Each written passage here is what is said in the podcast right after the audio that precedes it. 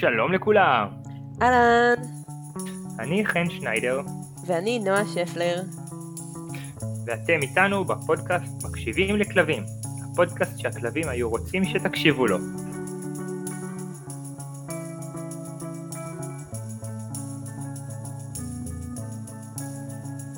קודם כל אנחנו רוצים להגיד ברוכים הבאים וברוכות הבאות לפרק הראשון שלנו, שהוא אה, מאוד מרגש, אם לא היינו מנסים להקליט אותו שלוש פעמים, אז אנחנו קצת פחות מתרגשים עכשיו, אבל בטוח יהיה פה עדיין צחוקים.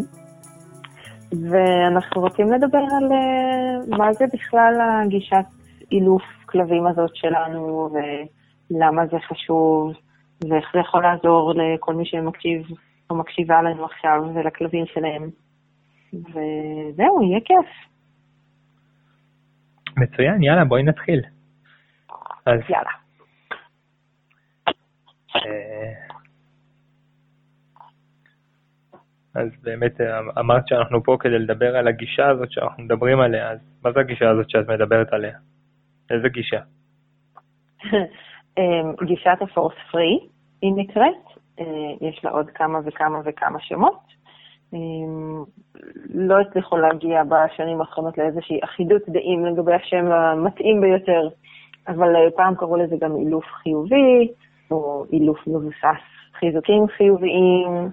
אמ, אפשר פשוט להגיד גם שזאת הגישה שמקשיבה לכלב, או מקשיבה גם לכלב, ולא רק אה, גישה שבה אנחנו מלמדים את הכלב להקשיב לנו, שזה מה שרוב האנשים רוצים, עד שהם מגלים שגם הם יכולים להקשיב לכלב שלהם, וכמה זה כיף, וכמה זה משנה את כל הקשר עם הכלב שלהם, והופך אותו להרבה יותר כיף, ועמוק, ומדהים, ומהנה. יאללה בלאגן, אז פודקאסט בנושא אילוף חיובי לכלבים. אז לפני שאנחנו מתחילים בעצם לדבר על, על כל הכלבים ועל כל הגישה החיובית כלפי כלבים ולהקשיב לכלבים, בואי קצת אה, ניתן לאנשים להכיר אותנו. אז מי. את? מי את, נועה? בואו נדבר קודם על הצוות שלנו.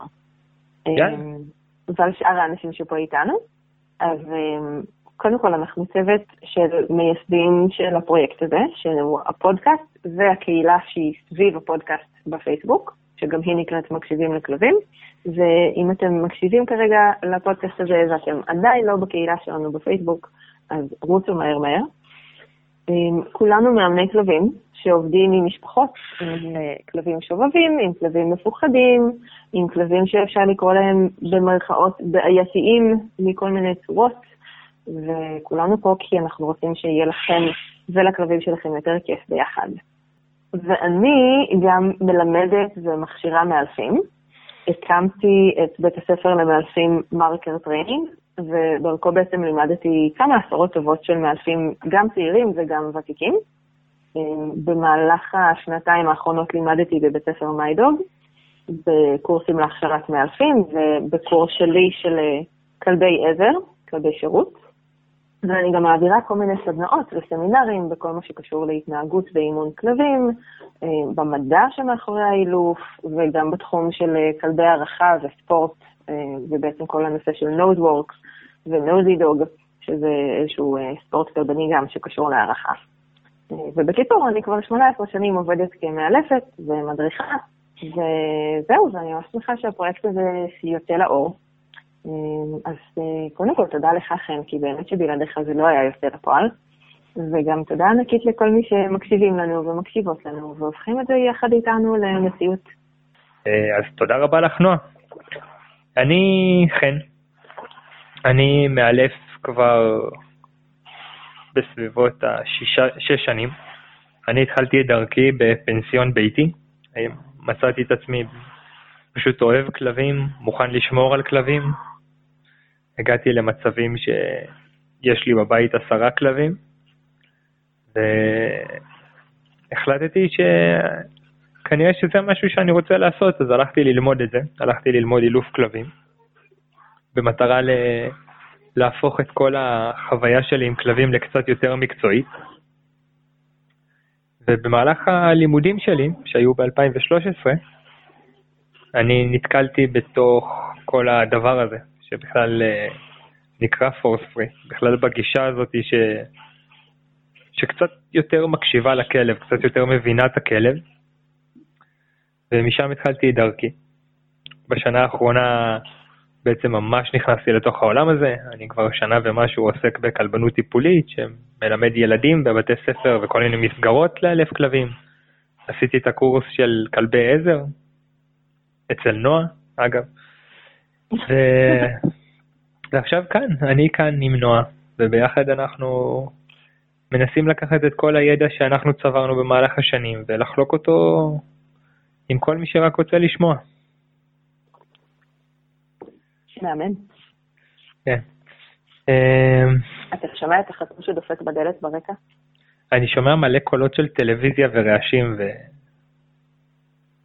אה, אז באמת ככה, מתוך הרצון שלי שהקהל באמת יכיר אותנו, אני רוצה קצת שנדבר על מאיפה התחלנו, כי בסופו של דבר לא אני ולא את באנו מעולם הפורס פרי, אלא נחשפנו אליו במהלך הדרך והשתננו ככה בהתאם. נכון. אז בואי תספרי קצת מאיפה את התחלת. ההתחלה שלי בעולם האילוף, כל השמונה שנים הראשונות שלי היו כמאלפת מסורתית. זה היה כמאלפת אה, קלאסית, זה אומר שהשתמשתי גם בכלים, כלי אילוף או ציוד אילוף שהוא לא נעים לכלב.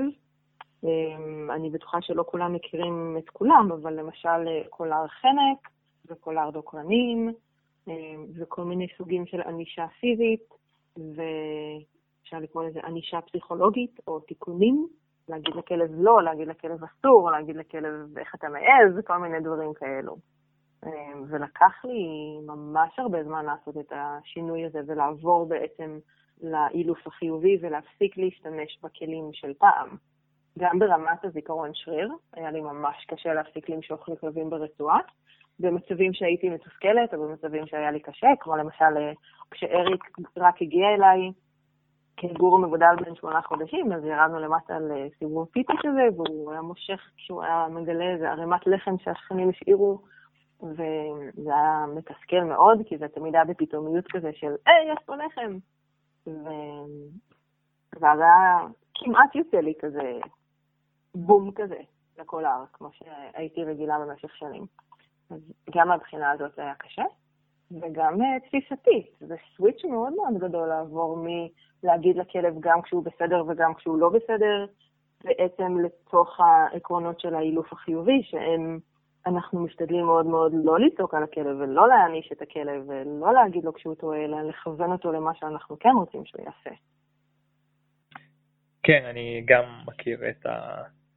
גם אני בעצם התחלתי את דרכי מלראות כל מיני תוכניות טלוויזיה שמלמדות אותך שמה הבעיה לגדל כלב? הוא לא עושה משהו שאתה רוצה שהוא יעשה, אתה רק קצת אה, לוחץ לו פה, קצת מושך אותו פה, קצת מתקן אותו שם, והנה, יש לך רובוט מושלם שמתפקד. זה גם נראה ממש טוב בטלוויזיה. כן, את האמת שגם במציאות זה נראה ממש טוב. כשאתה הולך למישהו והוא אומר לך, הנה, מה, מה הבעיה? אני יכול בחלקיק שנייה לפתור לך את הבעיה, והבעיה נכון. נראית על פני השטח שהיא נפתרה, זה נראה מרשים. ואז אה, באמת שהם מתחילים לחקור את זה ולהיכנס לתוך העולם הזה ולהבין מה באמת קורה שם, מבינים עד כמה זה גרוע, עד כמה זה רק איזשהו פלסטר רגעי לאיזשהו פצע פנימי עמוק. אני חושבת שהקטע הזה תלוי מאוד במקרה.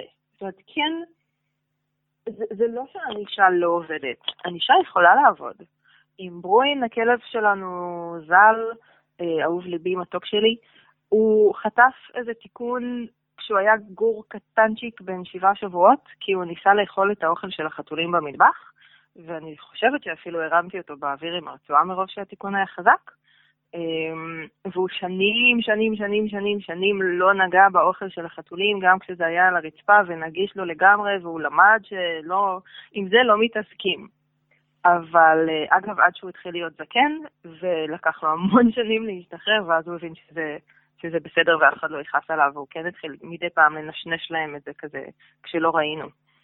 אמ, נכון. אבל הנקודה, הנקודה הרגשית היא, היא חלק שאי אפשר להתעלם ממנו, ואני חושבת שהרבה שנים אני ואתה התעלמנו ממנו, כי זה מה שלימדו אותנו. שאנחנו מתייחסים רק למה הכלב עושה לא בסדר, ובלי להתייחס בעצם ללמה הכלב עושה את זה.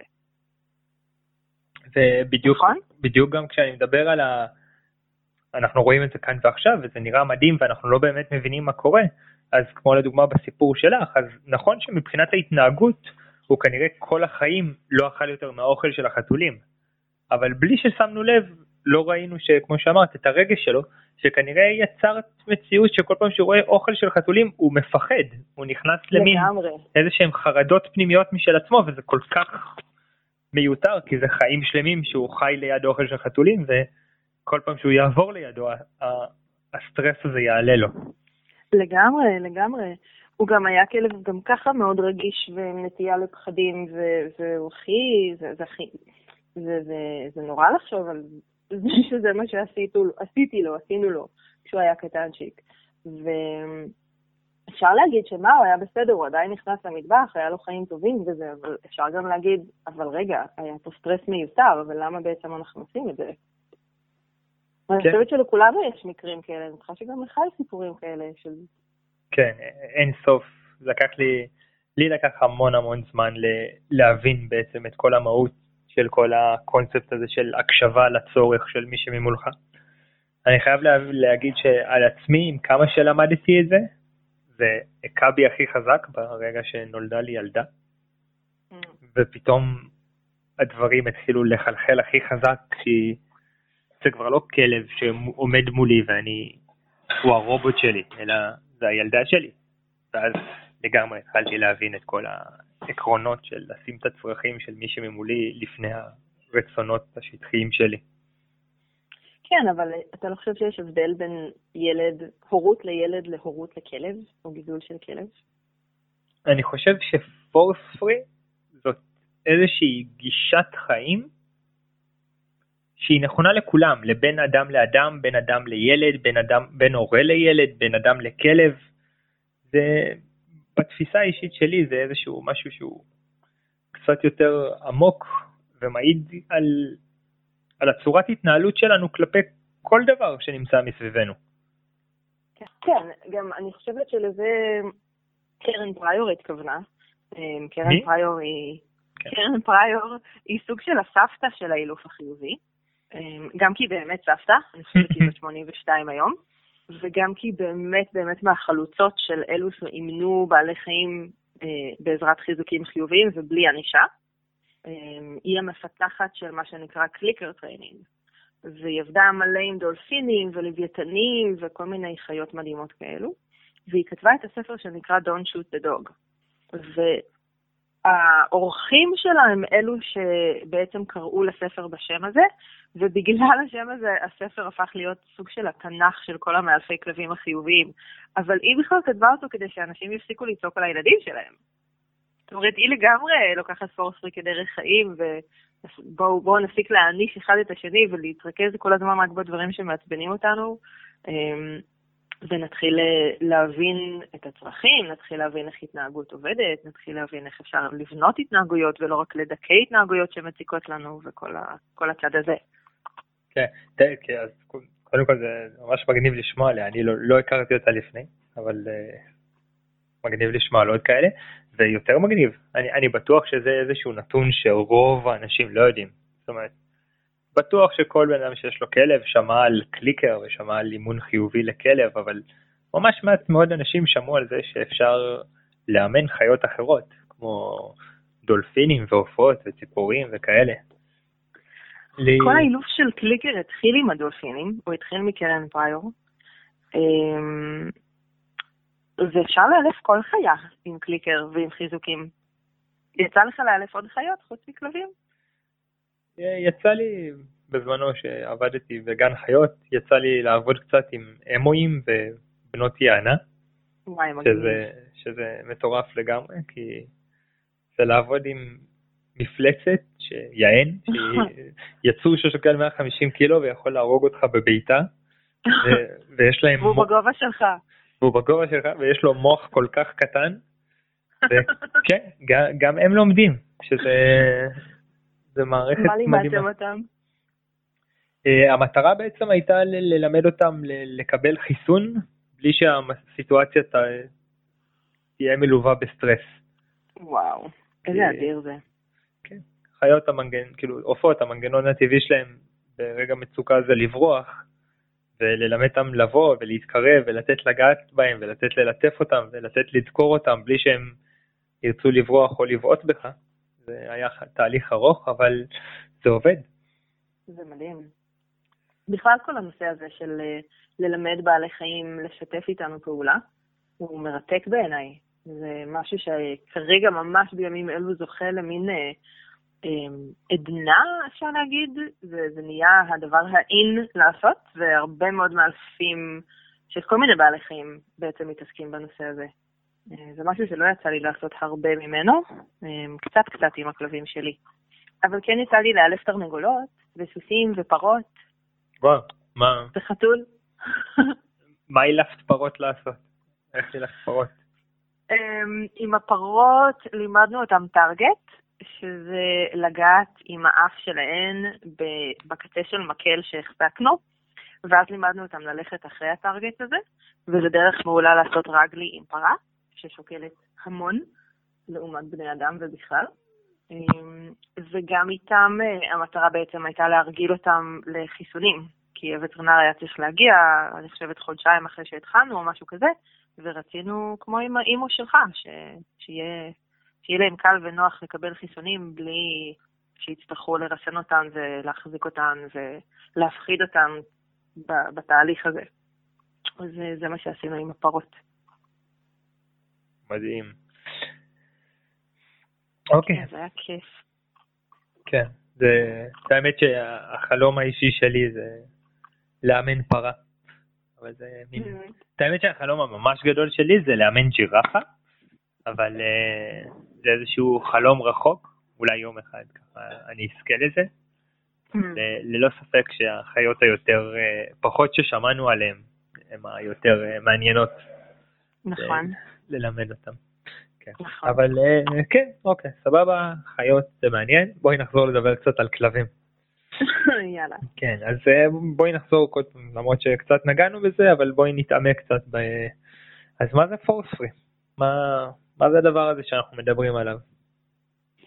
זה, זה גישה שבעצם אומרת שאנחנו עושים הכל כדי לא להפעיל כוח על הכלב, ואנחנו מתמקדים בדברים שהוא עושה בסדר, ואנחנו מגדילים ומעצימים אותם, מחזקים אותם. אז אם למשל יש לי בעיה שהכלב קופץ על אורחים, אז אני לא רק אצעק עליו או אבעט בו כשהוא קופץ על אנשים, אלא אני אלמד אותו איך להגיד שלום לאורחים בצורה שמתאימה גם לי וגם לו. למשל, לעמוד על הרצפה עם ארבע רגליים על הקרקע, או ללכת להביא צעצוע, או לשבת במקום מסוים ולחכות שהאורחים ייכנסו, ואז הם ניגשים אליו ואומרים לו שלום והוא נשאר רגוע. זאת אומרת, ההתמקדות שלנו היא תמיד במה אני כן רוצה שהכלב יעשה, ולא במה אני רוצה שהוא יפסיק לעשות. אז כל התהליך לימוד בעצם מושפע מזה, מהפריזמה הזאת, מהמשקפיים האלה שאני שמה על עצמי. וזה נראה, זה נראה הבדל סמנטי, נכון? אבל זה לא. מבין את ה... נכון? כן, זה, כן. זה נשמע נורא כן. כזה... זה, זה נשמע מאוד מוזר, גם אני יודע את זה מהעולם של אני עומד מול לקוחות, ובסופו של דבר אנחנו מתמקדים ב... במקום להגיד לכלב מה אנחנו לא רוצים שהוא יעשה, בוא שנייה נמצא את האלטרנטיבה, קודם כל נבין אותה בראש שלנו, ואז נציע לו אותה. זאת אומרת, אני לא אגיד נכון. לכלב אל תעלה על הספה, אני אגיד לו כל הכבוד על זה שאתה עם ארבע רגליים על הרצפה. וזה נתפס כל כך מוזר, כאילו, מה זאת אומרת, אני אגיד לכלב שלי כל הכבוד על זה שהוא עומד על הרצפה? כן, אם אתה לא רוצה שהוא יעלה, קופץ, בדיוק. כן. אם אתה לא רוצה שהוא יעלה על הספה, אז כל הכבוד על זה שהוא עומד על הרצפה. נכון. זה בדיוק אבל זה. זה נורא קשה, לי- זה נורא קשה לעשות את הסוויץ' הזה. כן, אני, אני ממש זוכרת את, ה, את ההתחבטויות האלה של, אוקיי, אבל מה אני כן רוצה שהוא יעשה? אני פשוט לא רוצה שהוא יעשה את זה. ולבוא ולחשוב עכשיו על דברים יצירתיים, או סתם על דברים הכי פשוטים של, אם אני לא רוצה שהוא יקפוץ, אז מה כן? זה קשה.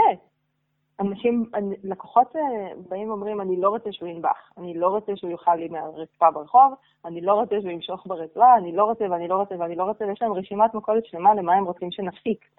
ואתה בא ואתה אומר להם, אוקיי, אבל תנסחו את זה על, על דרך כן, על מה אתם כן רוצים, וזה כזה, אה, נכון. אבל מה שכן, אחד מהדברים שכיפים בזה, קודם כל, אנחנו פה כדי לעזור לאנשים שמתקשים בלמצוא את הניסוח המתאים. נכון. שנית כל, זה כמו שריר, זה בעצם איזשהו משהו שכשאתה, ככל שאתה מתאמן עליו, זה בא לך יותר בקלות, אתה מתחיל להבין את התפיסה הזאת הרבה יותר ככל שאתה יותר ויותר מיישם אותה. נכון, נכון. ובגלל זה זה גם לא פשוט, אה, זה לא מספיק לבוא ולהגיד, אוקיי, אני היום, מהיום והלאה אני מאלף חיובי, אני יותר לא משתמש בתיקונים עם כלבים. כי נשאר ואקום מאוד מאוד גדול אם אתה רק נשאר ברמת ה... טוב, אז אני לא אעניש יותר. צריך לפתח את כל הצד של המה כן, כדי להשלים בעצם את התמונה.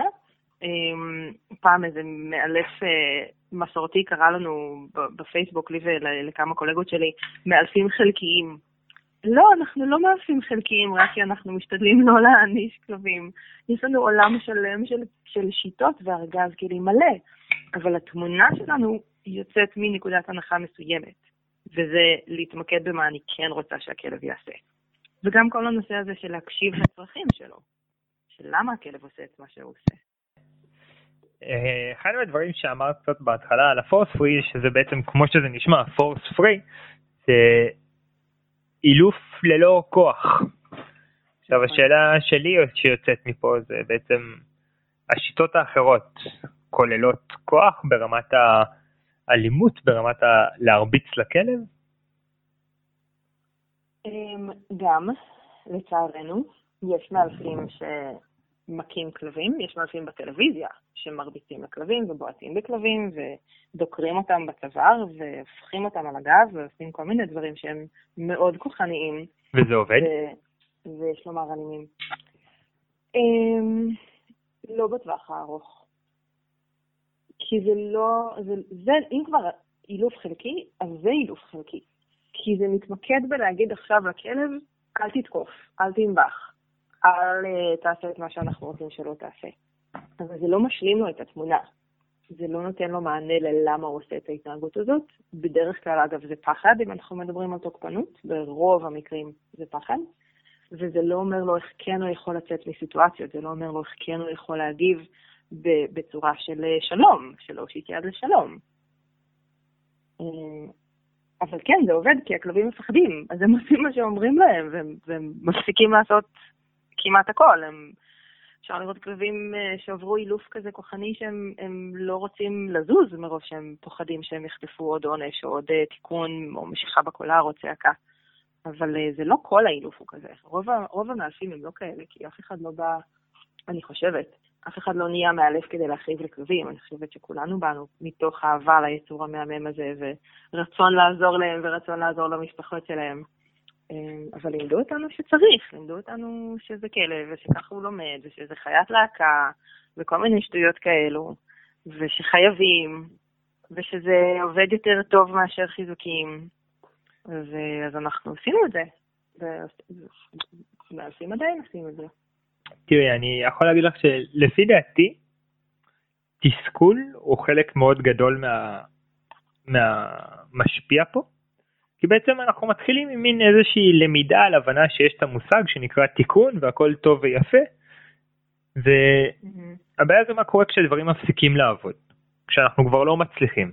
ואז מצטרף תסכול מתלווה לדברים, ואז התיקון הוא כבר לא תיקון לשם הלימוד, הוא נהפך להיות תיקון לשם פריקת תסכול שלנו כבני אדם, ושם זה מתחיל להתבטא האלימות והאגרסיביות המיותרת. עכשיו, כן.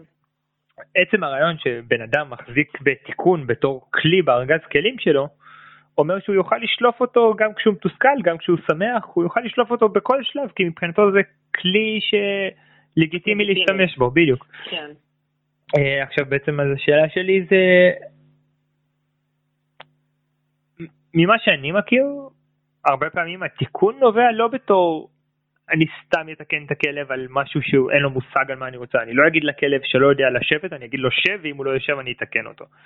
זה בעצם כלב שאמור לדעת פחות או יותר על מה, מה רוצים ממנו, אני אגיד לו שב, הוא לא יישב, אני אתקן אותו. עכשיו השאלה שלי זה בעצם בפורס פרי, אם אמרתי לכלב איזושהי פקודה והוא לא מקשיב? קודם כל, אין פקודות בפורספרי. יש אה, אותות, יש סימנים, יש מילים, אבל אין פקודות. כי פקודה, כמו בצבא, זה משהו שכשמישהו אומר לך אותו אז אתה עושה, ואם אתה לא עושה אותו, אתה יודע שאתה הולך לחטוף עונש. חייל שעובר על פקודה יודע שיש לזה מחיר. כלב שלימדו אותו עם פקודות, יודע שיש לזה מחיר. ואז כשהוא מחליט האם להקשיב לי או לא להקשיב לי, הוא לא עושה את זה מתוך שיתוף פעולה אמיתי ובחירה אמיתית, אלא הוא עושה את זה מתוך בחירה של כמה לא בא לו לעשות את מה שאמרתי, וכמה לא בא לו לחטוף את העונש שהוא יודע שיגיע. בין אם זה עונש ממש ממש קטן, כמו שאנחנו רגע נרים את הטונים, או נשנה את השפת גוף שלנו להיות אה, יותר אסרטיבית או whatever, ובין אם זה עונש ממש, כמו אה, משיכה חזקה בקולר, או כל דבר אחר שלא נעים לכלב. אמ, אז, אז קודם כל זה, זה הבדל שחשוב להבין אותו, בין פקודה לבין אות. כשאני אומרת לכלבים שלי לעשות משהו, אני לוקחת בחשבון שמותר להם להגיד לי לא. הם יכולים להגיד לי לא. הם, הם יכולים לבחור לעשות משהו אחר, במקום מה שאני ביקשתי מהם, כי זה בקשה, זה לא פקודה. זה הגיוני? זה, זה מאוד הגיוני, אבל יש דברים שהם קווים אדומים של לא משנה מה, אתה לא עושה אותם. זאת אומרת, כאילו, אני סתם, לרוץ לכביש לרדוף אחרי חתול, לנשוך תינוק, זאת אומרת, דברים של... כן. האדם שמחזיק את הכלב, והכלב עכשיו מתנהג ככה, לאדם לא יהיה את השיקול דעת לאני אעצור שנייה ויחשוב מה הוא עשה או למה הוא עשה או מה הוא חושב, זה כאילו חוצה איזשהו קו אדום וגורם לנו קצת לאבד את עצמנו לרגע. Mm-hmm. והשאלה איזה כלים יש לנו להתמודד עם זה כשכלב חוצה קווים אדומים? אני לא יכול לבקש ממנו, בבקשה אל תחצה כביש סואן. כי העול... לא, ברור שלא. Um, תראה, קודם כל, אני עושה הבחנה בין התנהלות במקרה חירום, שאז עושים מה שצריך, אוקיי? לא נעים להודות, אבל יצא לי לבעוט בכלב ממש חזק במקרה חירום, כי הוא עמד לנשוך את הבן שלי, שהחזקתי בידיים כשהוא היה בן שנתיים. קפץ עלינו כלב מאיזה חצר, מלינוע גדול כזה, והוא בא במטרה להזיק, הוא לא בא במטרה להגיד שלום. ולא הייתה לי ברירה אחרת, יש לי ילד קטן בידיים, כלב שבא לנשוך אותנו, בעטתי בו והוא ברח. אמ, במקרה חירום עושים מה שצריך. היה לי עוד מקרה חירום שברוין קפץ לי מהאוטו לפני, ש... לפני שאמרתי לו שזה בסדר, והיינו במגרש חניה ליד הגינת כלבים, ובדיוק עבר איזשהו אוטו ואני נבהלתי נורא ופשוט העפתי אותו חזרה לאוטו, לבגאז'. אה, שממנו הוא יצא. אז זה מקרה חירום. אם אני צריכה עכשיו לעשות משהו כוחני ואפילו אלים כדי להציל מישהו, או למנוע פגיעה במישהו, אז אני אעשה את זה בלי לחשוב פעמיים. כי הרעיון, לפחות עבורי, של אילוף חיובי, זה לא בא מתוך מקום של יפות נפש, זה בא ממקום אה, פרקטי, מאוד מאוד פרקטי. זה yeah. דבר ראשון. מעבר לזה, מה עושים אם הכלב לא מקשיב לי? שמע, זה מתסכל, זה נורא מתסכל. אמ, וחלק, אני חושבת, מהלמידה הזאת של אילוף חיובי, או, או כל הגישה הזאת של הפורס פרי, זה ללמוד לשלוט בתסכולים שלנו וברגשות שלנו, ולא להוציא אותם על הכלב. אמ, וזה לא קל, בקטע הזה. לי לפחות, בתור בן אדם שנוטה להיות אה, עצבני לפעמים, ככה בקטנה. תראי, אני, אני באמת חושב שבסופו של דבר זה לא, זה לא קל לאף בן אדם. זאת אומרת, במצב קיצון, כמו שאמרת, אתה עושה את מה שצריך לעשות. אבל עדיין ההמלצה שלך, כאילו, אני מכיר אותך, אני, אני מכיר אותנו, ההמלצה שלנו זה לא אם כלב יוצא לכם מהאוטו, אז תרימו אותו ותעיפו אותו באוויר, כי הם תפחדים שהוא יידרס, אלא כן יש דברים אחרים, זאת אומרת... כן, קודם כל, אני חושבת שחשוב מאוד לזכור שכלב בוגר הוא שווה ערך ברמה המנטלית, קוגניטיבית, התפתחותית שלו, בערך לילד בן שנתיים. אז כשהילדים שלי היו בני שנתיים, החזקנו להם את היד מהשנייה שהדלת של האוטו נפתחה ועד שהיינו במקום בטוח. ואם עברנו ליד כביש, אז החזקנו להם את היד. או דאגנו שהם יהיו רחוקים מספיק על המדרכה, אם זו מדרכה רחבה מספיק שהם יכולים ככה להיות בצד הרחוק מהכביש ואני בצד של הכביש, ושמרנו עליהם גם אם זה לא היה בהחזקה פיזית. אמ, עם כלב ליד כביש יהיה על רצועה. זאת אומרת, בואו לא נסמוך על המזל, בואו לא נסמוך אפילו על האילוף, וזה לא משנה באיזה שיטה, כי זה עדיין כלב, ועדיין אם יעבור חתול מולו וירוץ לכביש, אז גם הכלב יכול בשנייה לרוץ לכביש, כי עבר חתול. הם לא יעצרו לחשוב על זה, כמו שילד קטן לא עוצר לחשוב על דברים. אז אני חושבת שלפני הכל, אנחנו צריכים להבין שזאת חיה, ולחיה יש אינסטינקטים, וחיה תעשה מה שהיא רוצה באותו הרגע, כי היא לא עוצרת לחשוב על התוצאות, כמו שילד קטן לא עוצר לחשוב על התוצאות. ואנחנו המבוגר האחראי, אנחנו ההורה במערכת יחסים הזאת, אז אנחנו צריכים לשמור עליהם. זה, זה מעל הכל, זה לפני הכל. מעבר לזה, אם אנחנו רוצים שהכלב יקשיב לנו, אז אנחנו צריכים ללמד אותו להקשיב לנו, ללמד אותו שכיף להקשיב לנו, שזה משתלם להקשיב לנו, לדאוג שזה יהיה מה שהוא רוצה לעשות כשאנחנו מבקשים ממנו לבוא, או לשכב, או ללכת למקום שלו, להישאר, או לחכות, או וואטאבר. וזה כבר תהליך אימון בעצם. עכשיו, להצליח ללמד כלב להקשיב לי כשהוא רואה חתול רץ לכביש, זה, זה יכול לקחת המון זמן. בענישה זה פשוט בדרך כלל אם אתה עושה את זה נכון, זה תיקון אחד במקום והכלב לא ירוץ אחרי החתול, הוא יישאר לידך. לא ממש.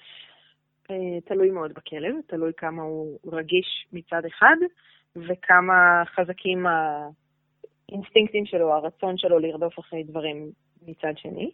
אני מכירה הרבה מאוד כלבים שחוטפים הרבה מאוד תיקונים ממש ממש חזקים, ועדיין כל מה שעובר להם בראש זה חתול, חתול, חתול, חתול, חתול, חתול, ומאוד מאוד קשה לשלוט בהם ליד חתול.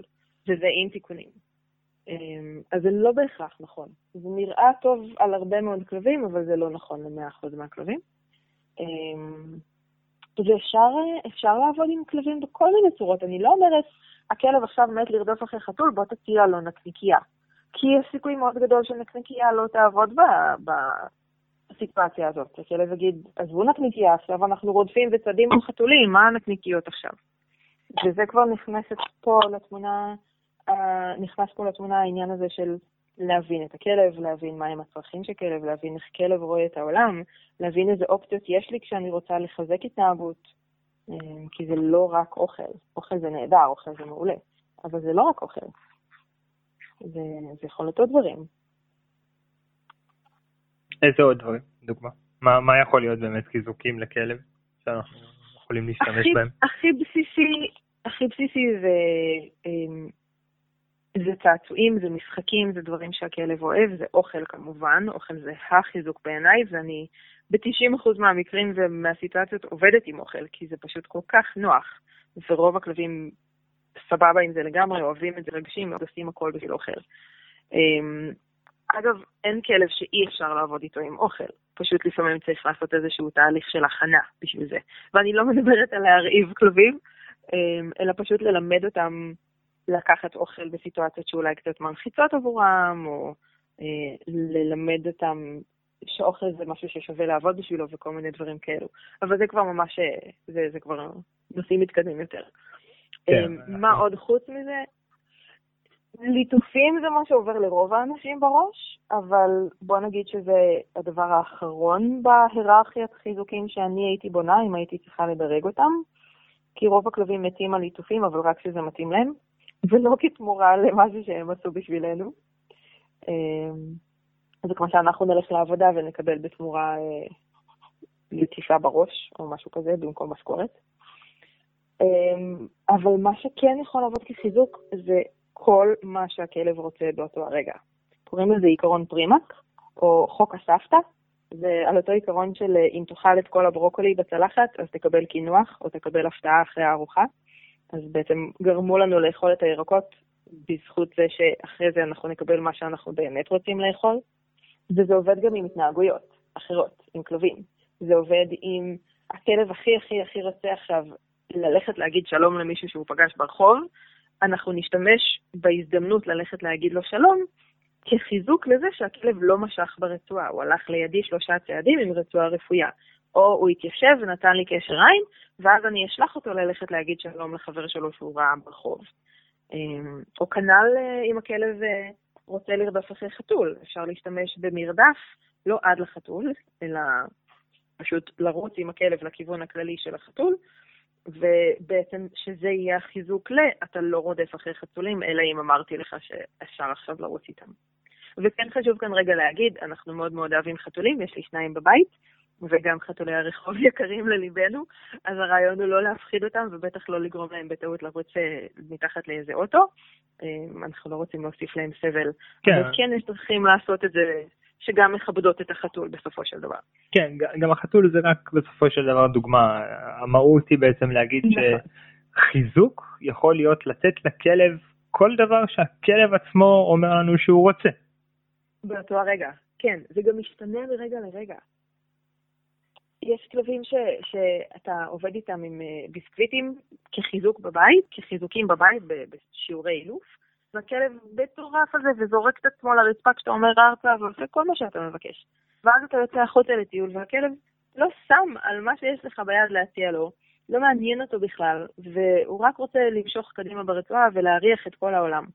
אז שם החיזוק הוא לא האוכל שאתה מציע לו, אלא ההזדמנות לחקור, להריח, לרוץ קדימה, לזוז עם הגוף, כל כלב ומה שכרגע הכי מעניין אותו. אבל זאת גם סוג של אומנות, להסתכל על הכלב, להקשיב לכלב, מה הכלב שלך הכי הכי רוצה עכשיו, מה הכי עושה לו את זה. כן, זה, זה בעצם למה אנחנו פה, באנו ללמד את האדם הפשוט וגם את האדם המנוסה קצת איך להצליח להקשיב לכלב.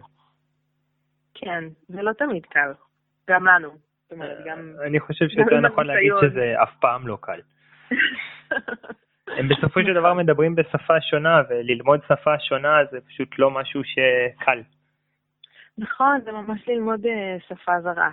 רק בלי היכולת לפתוח מילון, ובלי שהם יכולים להגיד לי, לא, לא לזה התכוונתי, ניסיתי להגיד לך משהו אחר, זה המון, אה, המון ניחוש וטעייה, המון טעייה. אבל גם יש איזה שהם אה, מוסכמות, יש איזשהו מילון בסיסי שאנחנו יכולים כן לדבר עליו, לאט לאט לתת אותו לכולכם, לכל מי שככה שומע אותנו, ומרגיש שוואי, איך אני אי פעם אעשה את זה, אי אפשר להבין אותם בכלל, היצורים האלה. אז אפשר, ואנחנו נעזור לכם. תמשיכו להקשיב לנו ויהיה בסדר. לאט לאט. אה, אוקיי. אני רוצה אז קצת עוד פעם לחזור אז ל...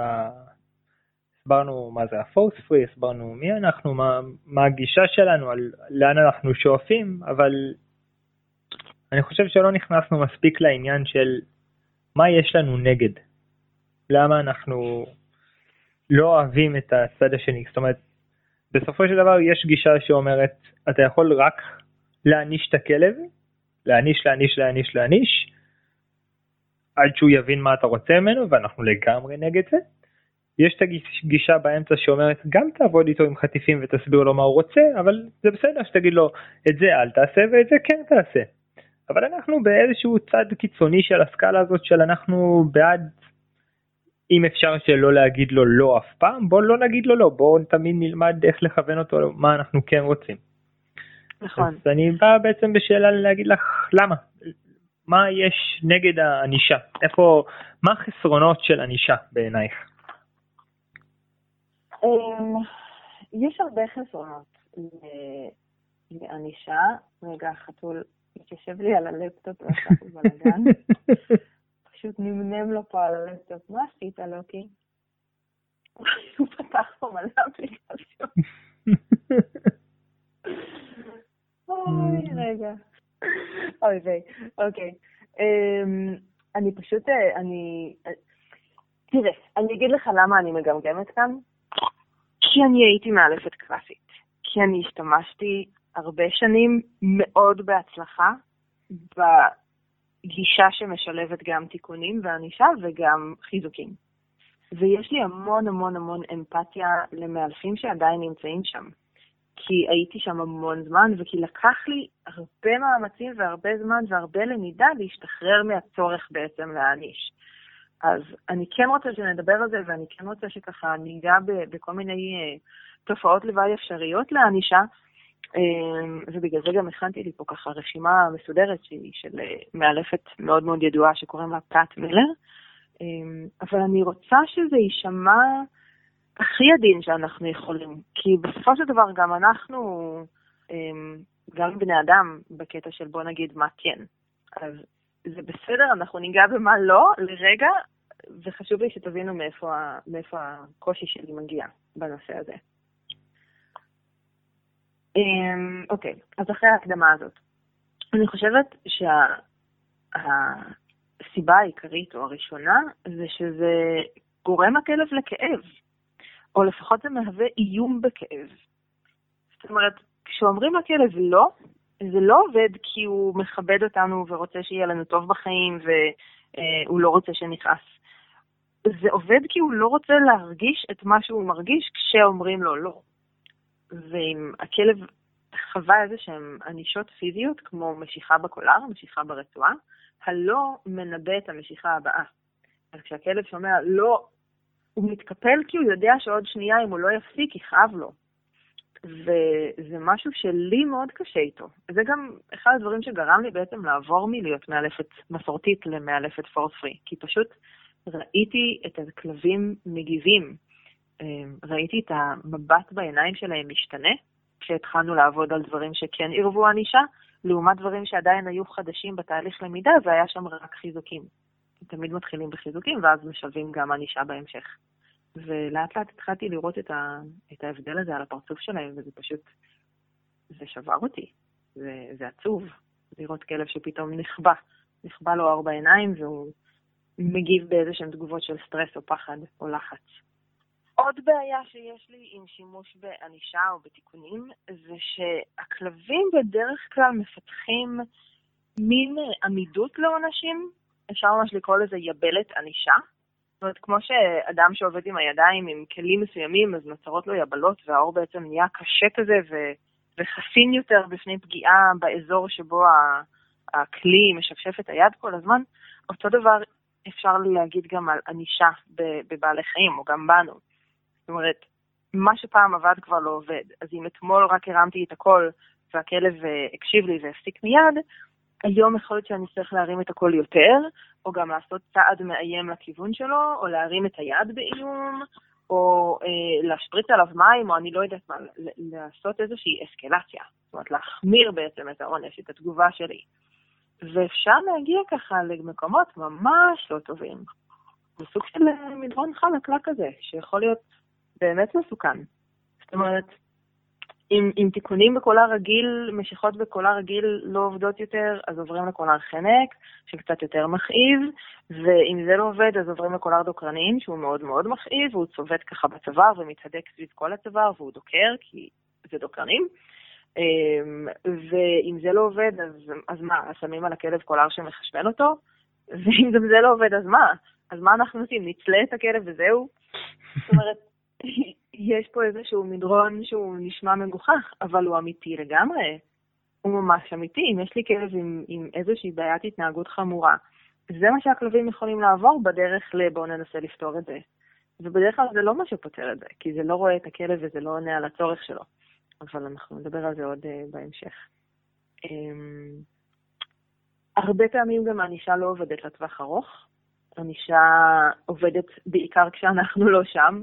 אז זה הכלב שבחיים לא יעלה על הספה כל עוד יש מישהו בבית, אבל ברגע שאנשים יצאו מהבית, הכלב על הספה, והוא ישן עליה כל היום, ואיך שהוא שומע אותנו פותחים את הדלת עם המפתח, הכלב יורד מהספה ומתנער ומתמתח ואומר, אני, אני בחיים לא הייתי על הספה, מה פתאום? כי הם, הם לומדים לעשות הבחנה. הם לומדים מתי זה משתלם ומתי זה מסוכן. ולפי זה הם מחליטים האם כן לעשות את מה שאנחנו רצינו שלא יעשו, או להימנע מזה. קשה, לה, קשה לדייק בתזמון של ענישה. גם בחיזוקים, אגב, קשה לדייק בתזמון, אבל בחיזוקים לפחות אין פוטנציאל לנזק, כמו שבענישה. אם אני מענישה את הכלב על משהו בצורה לא מדויקת, או מבחינת תזמון או מבחינת עוצמה, אני יכולה ליצור בעיות התנהגות הרבה יותר גדולות מזאת שניסיתי לפתור. וכאן אני רגע אספר על, על איזשהו מקרה, לקוחות שקראו לי, כי הכלב אה, פחד פחד לצאת מהבית, פחד לצאת לטיולים. וכשהם התקשרו אליי, הכלב הזה לא יצא לטיולים כבר uh, שלושה ימים. Um, בכלל, הוא היה עושה פיפי באיזה חדר במרפסת או במקלחת, אני לא זוכרת בדיוק איפה, והם לא הצליחו להוציא אותו לטיולים. זה היה כלב בינוני גדול. Um, שלום ריצ'ארד. זה ריצ'ארד? כן. חמוד שלי. ריצ'רד זה הכלב הקטן והמתוק שלכם. אז הכלב הזה, של הלקוח שלי, פחד לצאת מהבית. אז הם קראו לי, הגעתי לאבחון, הגעתי לראות מה הבעיה. עכשיו, אני רואה את הכלב, הוא בסדר גמור בסלון, הוא בסדר גמור בחדרי שינה, הוא לא מוכן להתקרב לכניסה של הבית. עכשיו, אין דרך אחרת לצאת, הוא לא יכול לצאת מהגג, הוא צריך לעבור בכניסה של הבית. אז התחלתי לתשאל אותם ולנסות להבין מה קרה. ומסתבר שהיה לו הרגל ממש אה, מעצבן של להפוך את הפח. וכל יום הם היו חוזרים הביתה מהעבודה, וכל המטבח מלא בזבל מהפח. והם פנו לאיזשהו מאלף, או התייעצו בפייסבוק או ביוטיוב, אני כבר לא זוכרת איך הם הגיעו לרעיון המזהיר הזה, אבל אמרו להם בעצם למלכד את הפח, לשים בו איזשהו משהו שיפחיד את הכלב בפעם הבאה שהכלב יתקרב לפח. אז הם עשו את זה. ובאמת הכלב ניגש לפח, והכלב נבהל מאוד מאוד מהרעש שנוצר כשהוא נגע בפח, ומאז הכלב לא הסכים להתקרב לא רק אל הפח, אלא לכל אזור המטבח שהיה צמוד לכניסה לבית. אז הם פתרו את עניין הפח. הכלב לא נגע יותר בפח, הוא לא הפך את הפח. אבל הם יצרו בעיה הרבה הרבה יותר גדולה, כי שלושה ימים הכלב עושה צרכים בבית ולא מוכן לצאת לטיולים, כי הוא לא מוכן להתקרב לאזור שבו היה הפח. ו...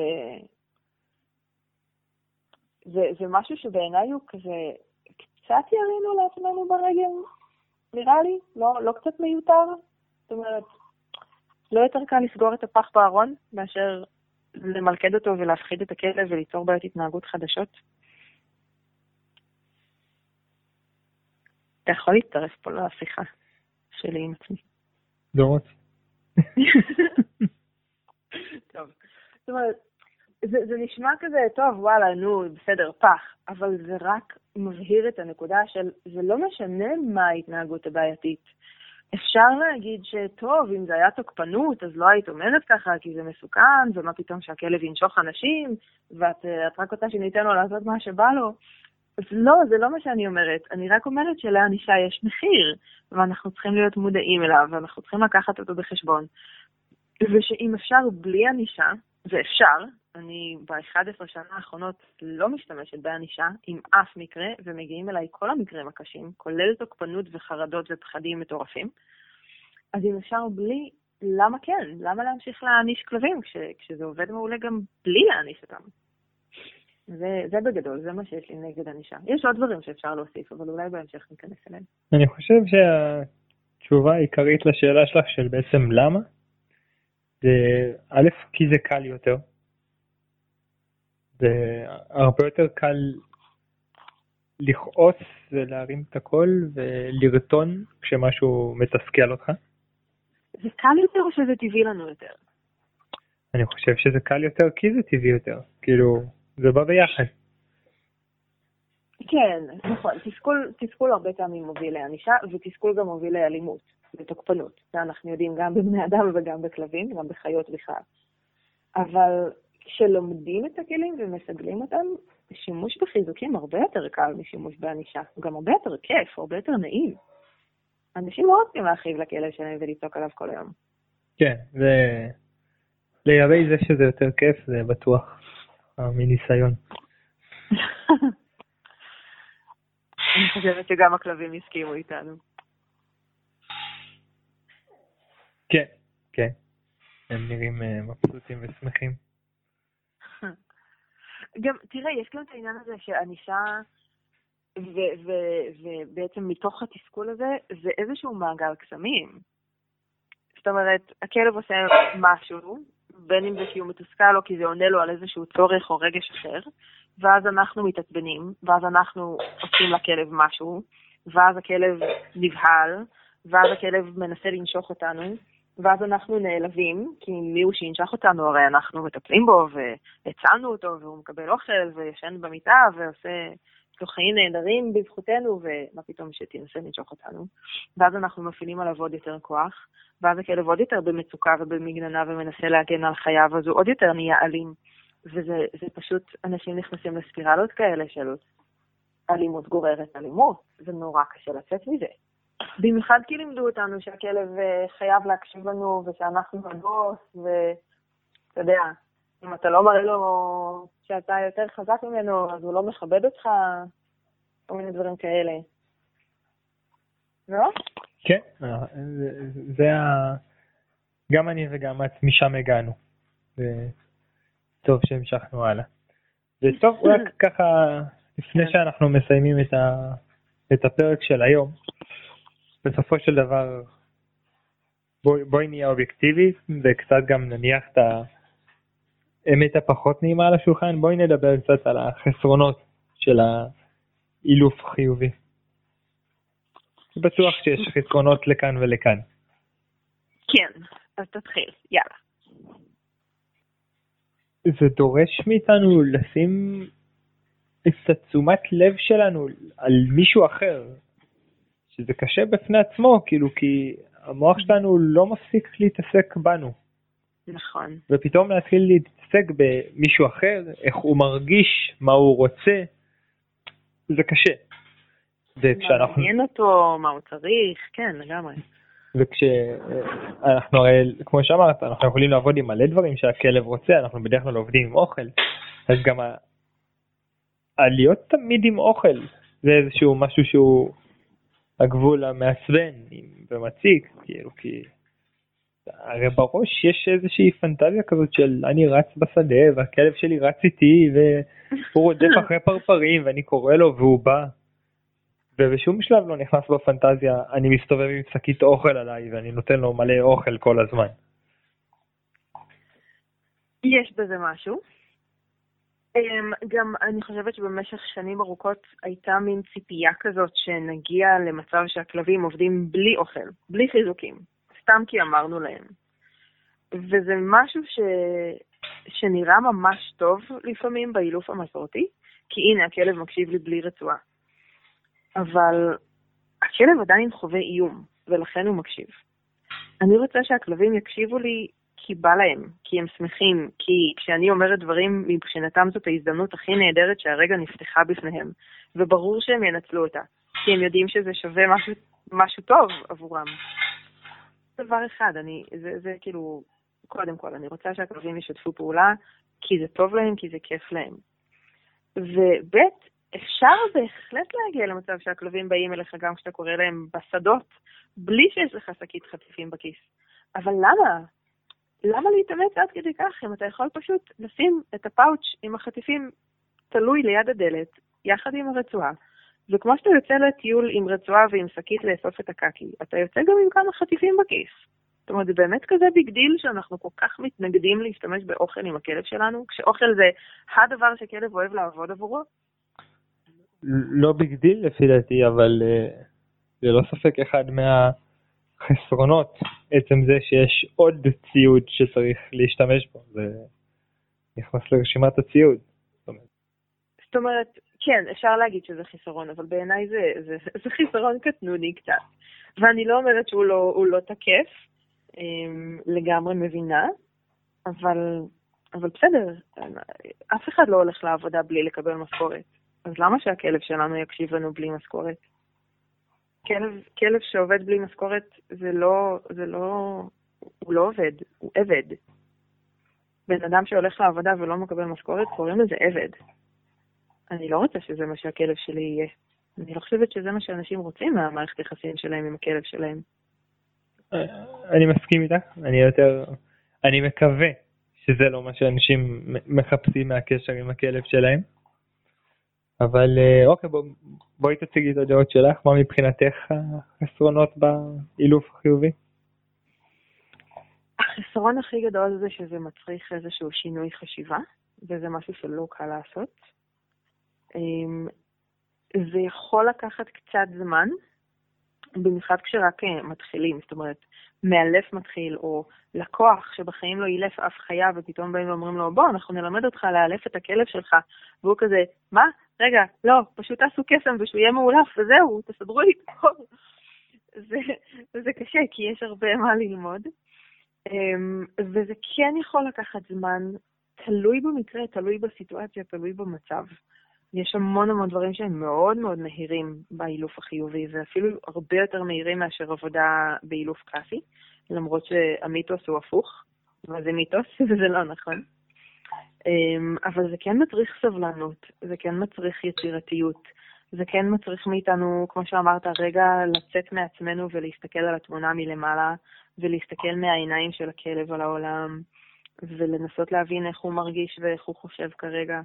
ו- וכן, זה לא קל לצאת מעצמנו, ושנייה לעשות אה, פאוזה על המחשבות שלנו, לרצונות שלנו. אה, אחד מה... מהדברים עוד שאני יודע בתור חיסרון בזה, זה שחוסר מיומנות לפעמים כן יכול לפגוע. זאת אומרת, עניין של תזמון וכאלה. זאת אומרת, כמו, כמו הדוגמה שנתתי עם הפח, עם הכלב, של, ה, mm. של התיקון, שבאנו לתת תיקון על משהו אחד ובלי כוונה, בלי לשים לב, מתוך אי הבנה, בעצם נתנו תיקון על משהו אחר. זה יכול לקרות גם עם חיזוקים הרי, לא? שאני יוצא ללמד את הכלב משהו אחד, אבל אני קצת מפספס מה עוד קורה שם, ובעצם אני נותן לו חיזוקים על התנהגויות אחרות שאותם דווקא ממש הייתי שמח שהוא לא יחזק. נכון. מאוד קל ליצור uh, בטעות שרשראות של התנהגות. למשל, הכלב קופץ על הבן אדם, ואז הכלב מתיישב, ואז הכלב מקבל חטיף. הרבה פעמים הם לא לומדים לא לקפוץ, אלא הם לומדים לקפוץ ולשבת ולקפוץ ולשבת. וזה משהו שכן קורה הרבה מתזמון לא נכון, או מקריטריון לא נכון. אמ, כי צריך בעצם לא לחכות שהכלב יקפוץ ואז לתת לו חיזוק כשהוא יורד ומתיישב, אלא לתפוס את השנייה הזאת לפני שהכלב קופץ, כשהוא עוד בדרך אל הבן אדם, וכשהוא עדיין עם ארבע רגליים על הקרקע, ושמה לתת את החיזוקים, ושמה לתת לו את החטיפים ואת התשומת לב. אמ, אז כן, התזמון יכול ליצור לנו ככה דברים שלא התכוונו אליהם. אבל הפוטנציאל לנזק בתזמון לא נכון ובכלל בשימוש בחיזוקים הוא הרבה הרבה יותר נמוך מאשר בשימוש בענישה.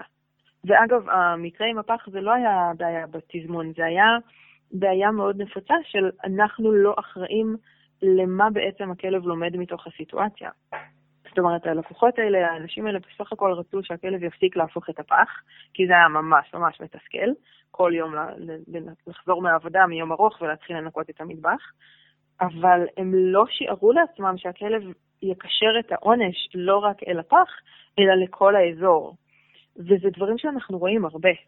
זה כלבים שמתקנים אותם כשהם מושכים ברצועה, והם מתחילים לשנוא כלבים אחרים ברחוב, כי הם מקשרים את זה לכלב שהם ראו בזמן שהם התחילו למשוך, והבעלים משך בקולר והכאיב להם, או כלבים שלומדים לפחד מילדים, או כל מיני דברים שנוצרים מבעיות התנהגות בגלל איזשהו הקשר שהכלב עשה, שלא היינו מודעים אליו ולא ציפינו בכלל שהוא יקרה. אמ, אז גם זה בעיניי, זה, זה יותר מצביע על חסרונות של השימוש בענישה מאשר על החסרונות של הדרך הזאת. אמ, בעיניי לגמרי לגמרי היתרונות עולים פה על חסרונות, והבטיחות הרבה של היותר, זה שגם ה, כל המחקרים היום מראים בעצם ששימוש בחיזוקים הוא הרבה יותר בטוח והרבה יותר יעיל והרבה יותר אפקטיבי לטווח הארוך מאשר שימוש באיזושהי, אה, עירוב של ענישה, בין אם זה ענישה בצורה מינימלית או ענישה בצורה של אלימות. אם כבר, אם כבר העלית את הנושא הזה של מחקרים, שזה בעצם קצת ה...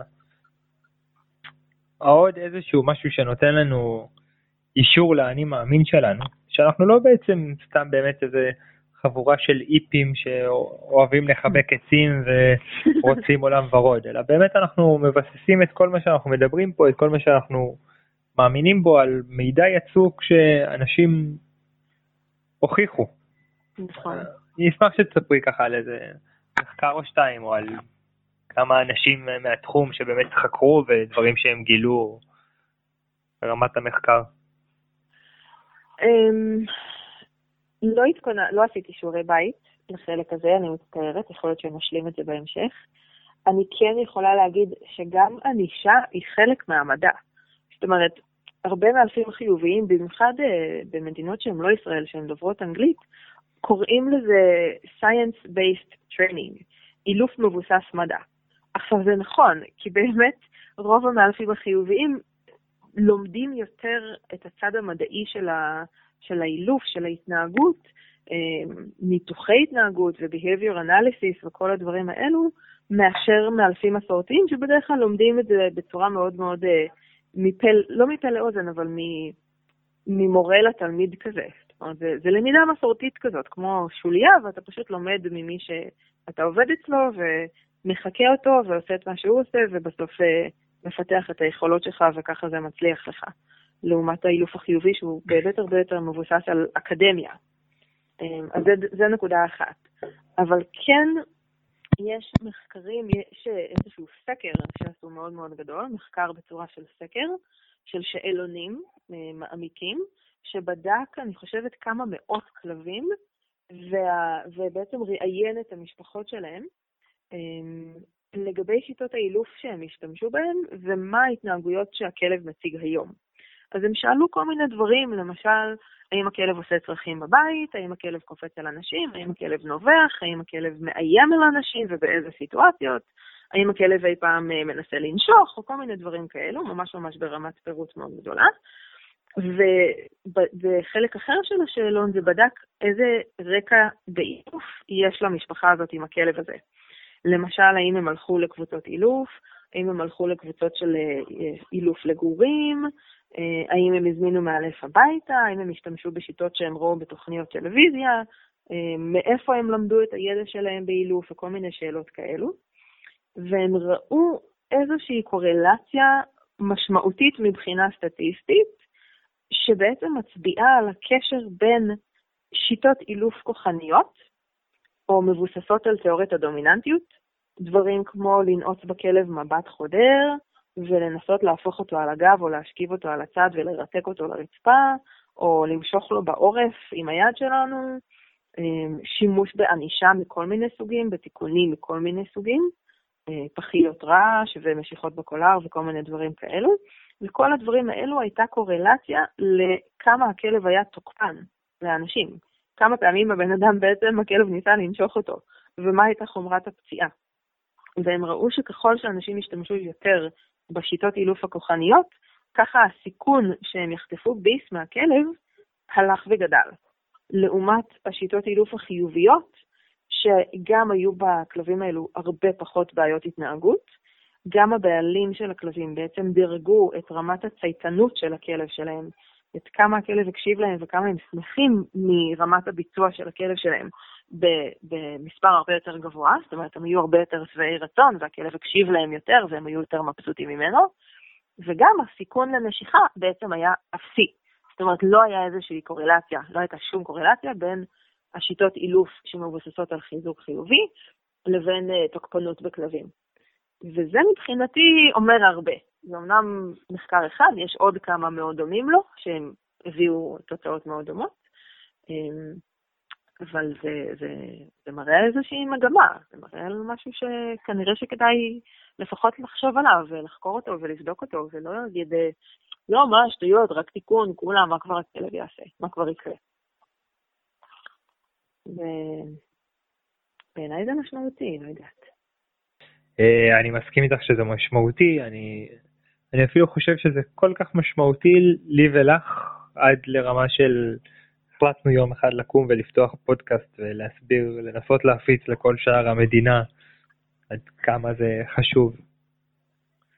כן. אה, כן. והצלחנו את הפרק הראשון שלנו. כן, אני חושב שככה הגענו לסוף, זה היה מרגש. זה היה מדהים, זה היה כיף. כן. אני מקווה שגם אתם שמקשיבים לנו נהנתם. תודה רבה לכם שהאזנתם. זה מסע מרתק, ואנחנו שמחים שאתם פה איתנו. זה זמן טוב להציע לכם להצטרף אלינו לקבוצה בפייסבוק, שנקראת מקשיבים לכלבים. אתם יכולים כמובן להציג את עצמכם ולהעלות תמונה של הכלב שלכם ולספר עליו קצת. אמ, וכמובן אם יש שאלות או נושאים שהייתם רוצים שנדבר עליהם כאן בפודקאסט, אז תכתבו לנו אותם בפייסבוק, אנחנו מבטיחים לקרוא הכל ולהגיב אה, כמה שאפשר, ואולי גם הנושא שלכם אה, יגיע בסוף לפרק בפודקאסט. אז בינתיים אה, נאחל לכם המשך יום מקסים, ונתראה, נשתמע. להתראות. Bye bye.